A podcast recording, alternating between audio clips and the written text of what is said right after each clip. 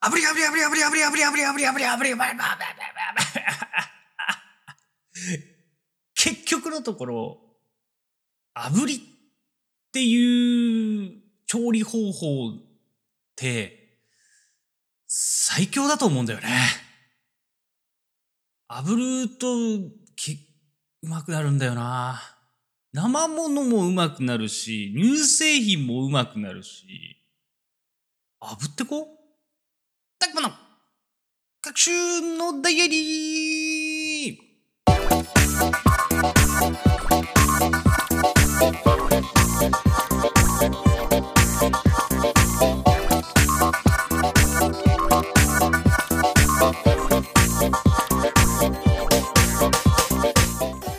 皆さんおはようございます。こんにちは。こんばんは。たくまでございます。この番組は毎週土曜夜19時配信中、変旅通信のスピンオフ番組でメンバーのリャマと各週交代で配信するソロラジオになっています。配信サイトはアンカー、Google Podcast、Apple Podcast、Spotify で配信されていますので、お好みのサイトアプリでお楽しみください。たくまの各週のダイアリーは、どんなにくだらないこと、ふと思ってしまったことを喋る番組でございます。えー、っとさあ、結局炙っちゃうよね、と。まあ、お寿司屋さん、回転寿司屋さん、炙っちゃうよね。か、回転寿司屋さんって言っても、最近だと2パターンあるじゃないですか。もう完全に注文制で、まあ、な、回ってくるものプラス注文、注文ってそのタッチパネルで注文してやるタイプと、まあ、目の前に店員さんがいらっしゃって、握ってくださる職人さんがいらっしゃって、えー、まあ大体今それもタッチパネルになってたりするんだけどさ、あの、炙りできますかみたいな話を聞いたりね、この食材炙りできますか？サーモン炙りできます？とか、えー聞いたりするパターンあるけど、炙りがあるとまずテンション上がるよね。何なんだろう？普段食べてる食べ物って、生温かかったり、熱い冷たいがこう交差するものって、ああれってなっちゃうんだけど、あの炙りという存在だけは、あの香ばしさとともに、生感とあったかさと、香ばしさと、の、この混然一体となった感じのうまさ。これはね、もう、何にも変え難いものがあるね。何にも変え難いと言ったにもかかわらず、えー、もう一個あるっちゃあるんだけど、まあバーベキューとかもそうだよね。多少、こう、炙りというジャンルにも属されるような焼き方じゃないですか。えー下に火があって、網網を、網網だって、網引いてさ、で、その上にお肉焼いて、あのーバーベキューとかでお肉がめちゃめちゃうまくなるのは、あれ、いぶされてるからなんだよね。だから、いぶしプラス炙りっていう、バーベキューも最強じゃない？バーベ、バーベと、寿司の、あ、ブーリーが、最高なんじゃない？え、じゃ、最終的には、お刺身を、こう、網で、炭火で焼いた、あ、やびた、炙ったものを食べるのが最高なんじゃないか？うーん。お腹空いてきちゃうね。えー僕は一番好きなのは、そうだね。やっぱりサーモンの炙りが一番好きです。炙りしめ鯖もいいよね。皆さんはどんな炙りが好きですか、えー皆様からのお便りもお待ちしております。今日はなんとお便り来てるので、さっさと次行きましょう。ヘンタビ通信のお時間でございます。それでもあなたは我々を押しますか？AC ジャパンはこの活動を応援しています。最終着地なんかあんまり変わんないようで。ご唱和ください。ヘンタビ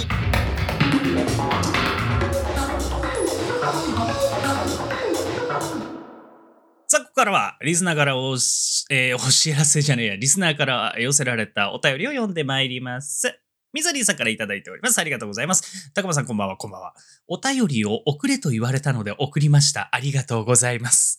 えー本当にノープランで送っております。大丈夫です。僕もノープランで喋っております。今週のテーマを発表します。今週のテーマが決められました。たくまが一番面白いと思ったゲームではお願いします。ということでいただいております。ありがとうございます。あのね、面白いってさ、難しくない？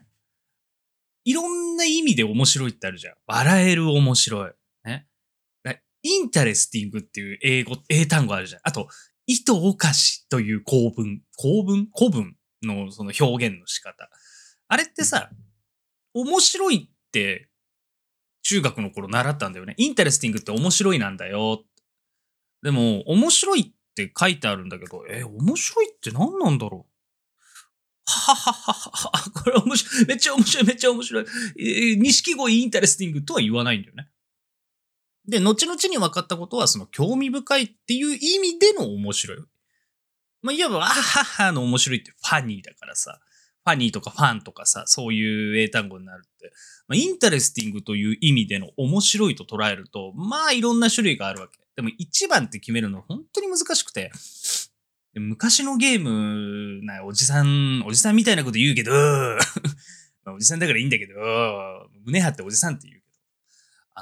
いろんな部門に分けてみました、今回。まあ一応ね、ゲーム実況、あ、まあ知らない方、もしね、たまたまこのノーダイアリーにたどり着いて、こいつは一体何なんだと、えー、頭から炙りの話をしたと思ったら急にゲーム界なんて思ってらっしゃる方もいるといいな。ね。えー、それでハマってってもらえれば、変旅ね。ハマってってもらえればいいんですけど、僕たち、僕たちというかもう相方もいるんですけども、えー、ゲーム実況チャンネルやっておりまして、ぜひね、YouTube で変旅と調べていただいて、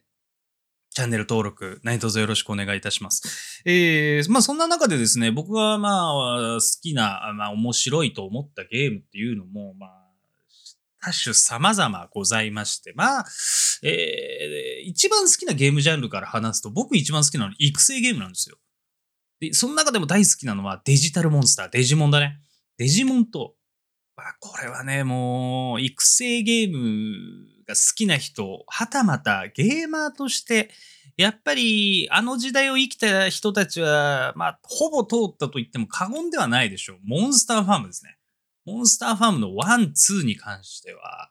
あのね、神ゲーでしたね。ゲームバランスの難しさ。まあちょっと抜け道がね、2になって出てきちゃったりもしたんだけど、あのピクシーとハム、えー、妖精とウサギの合体したモンスターがむちゃくちゃ強すぎてっていうのもあったんだけど、まあモンスターファーム1、2はね、難しさ、えー、可愛らしさ、えー、そうだね、えー、あとはもう自分たちの、その、こういう風に育てたいとか、カスタマイズ的なところまで、俺の中でむちゃくちゃ完璧だったんだよね。個性とかも考えてもね。えー、で、モンスターファーム知らない方、まあ、最近ほら、LINE でモンスターファーム出たじゃん。えー、っと、LINE の友達のを使って、LINE の友達を選んでモンスターを出すみたいなのが、えー、最近出たのかな？確か LINE モンスターファームみたいなの。で、もうちょい前には、モンスターファームのウルトラ怪獣バージョンっていうのも出たんだよね。ウルトラ怪獣バージョンが結構面白かったらしくて、僕はやってないんですけど、その、まあ、大体が one、two あたりを踏襲したシステムの、えー、モンスターファームのゲームが、まあ、スイッチから、プレステから、えー、はたまた Steam、パソコンから遊べるようになったらしいんだけど、まあ、ここら辺はかなり熱いゲームだと思いまして、モンスターファームに関しては、あの、当時ね、 one、two やってらっしゃる方は、3とか4もそうだったか。いや、わかるわかるっていうのがさ、みんなでね、CD からモンスターが出てくるんですよ。自分の持っている CD をゲームに入れて、そっから円盤、そのモンスターファームの世界では円盤というものからモンスターをこう召喚するみたいな、えっ、ー、と、まあ、ストーリーなんだけども、で、その円盤が実際の世界の CD を入れて、円盤から出てくる。で、えっ、と、いろんなサイトは当時なかったから、その、高次元、ん？ちゃう高義円か。えー、技って書いて高義園っていうやつを調べると、この CD からはこのモンスターが出てきますとか、雑誌とかでこのモンスこの CD からレアモンスターが出てくるよとかっていう情報がね、あって、で、友達とかと、え、あの CD 持ってる、この CD 持ってる、あ、姉ちゃん持ってるからちょっと持ってけよ今度とかっていう話があって盛り上がって、で、みんなでメモリーカード持ってきて戦わせたり、え、そのモンスター持ってんだ、いいなとか、えー、合成したりしてモンスターが出てきたりとか、いろんなのがあってね、モンスターファームはむちゃくちゃ熱かったですね。だから、育成的な、大好きなゲームっていうのは、まあ、モンスターファームとか、あと実はたまごっちめっちゃやってました。ゲームで発見たまごっちっていうゲームボーイであった、あの、たまごっち、ゲームで発見たまごっち、ゲームで発見たまごっち2、オスっち、メスっち、で、えっと、海っち、山っち、え？虫っち、山っち、あれだ、どうだっけな？山と海の、その魚のたまごっちととかもめちゃめちゃやってた。育成ゲーム大好きなんですよね。えー感動したゲーム部門として僕選んだのがね、アンダーテールなんですよ。アンダーテールはね、本当に、今あの、ヘンタビチャンネルでは、ま、えっ、と、この有名なタイトル、アンダーテールを未だやったことのない、まあ、僕の相方、リャマさんが、えーソロでプレイしているので、興味ある方ぜひ見ていただいたり、僕の個人チャンネルの方では、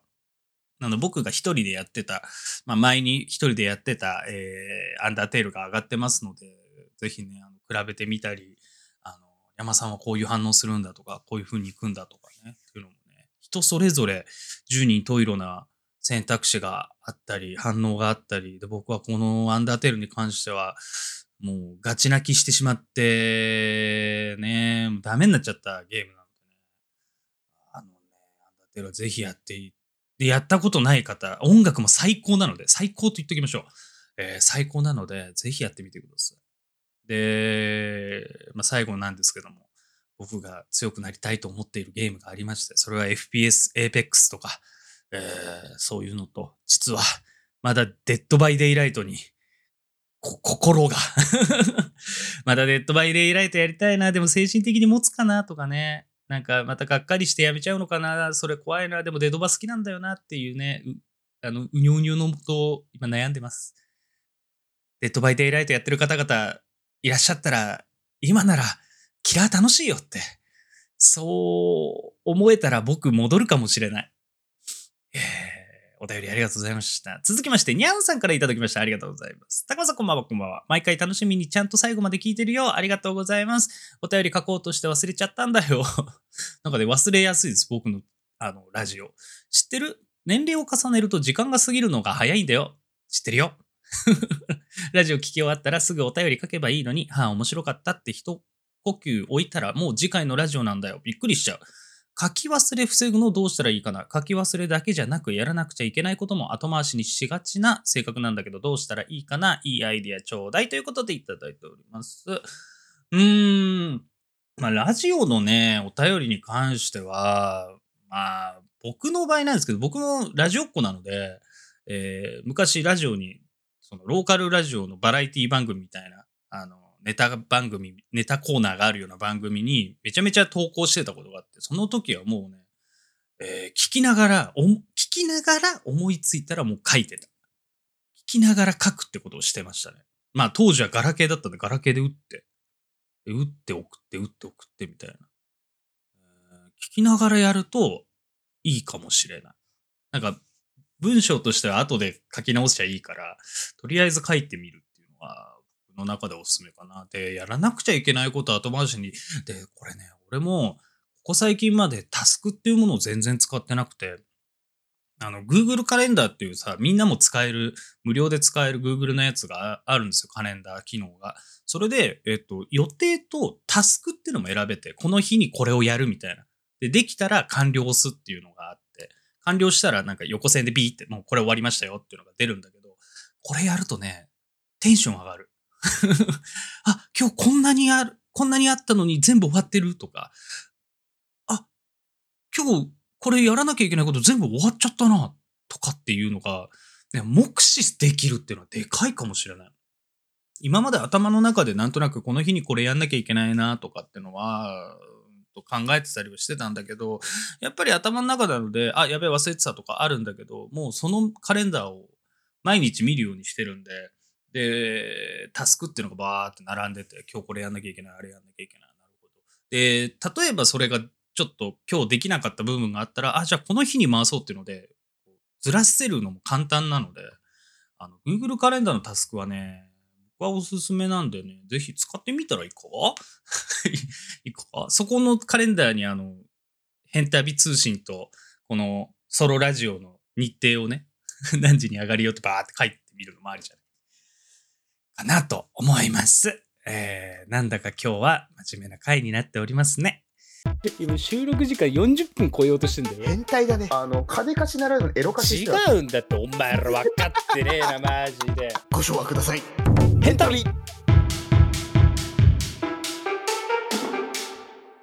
さあ、そろそろお時間の方が迫ってまいりました。えー、まあ、好きなようにあの送ってください。うちのラジオにはね。えー今日僕が話したこととかお便りがあったことに対して、ね、あの、あ、モンスターフォームやったことあるよとか、Google のタスクいいよねとか、そういうのでもよろしいので、えーお気軽に、ぜひ、えーお便りの方いただければと思います。え番組への投稿方法はアンカーのサイト、たくままたはヘンタビメンバーのリャマのツイッターに投稿フォーム掲載されておりますので、お気軽に投稿してください。YouTube にて配信中、編集したら〇〇が旅立ったチャンネルもぜひチェック、チャンネル登録よろしくお願いいたします。さて、来週のこの時間はリャマのソロラジオ、毎回変わるトークテーマに沿ったお便りに対して、リャマの少し変わった主観で意見する番組、リャマの馬の耳に危険物、また土曜夜19時に更新。エンタビ通信も合わせてお楽しみください。それでは次回の配信動画、ポッドキャストでお会いいたしましょう。おいてたくまでございました。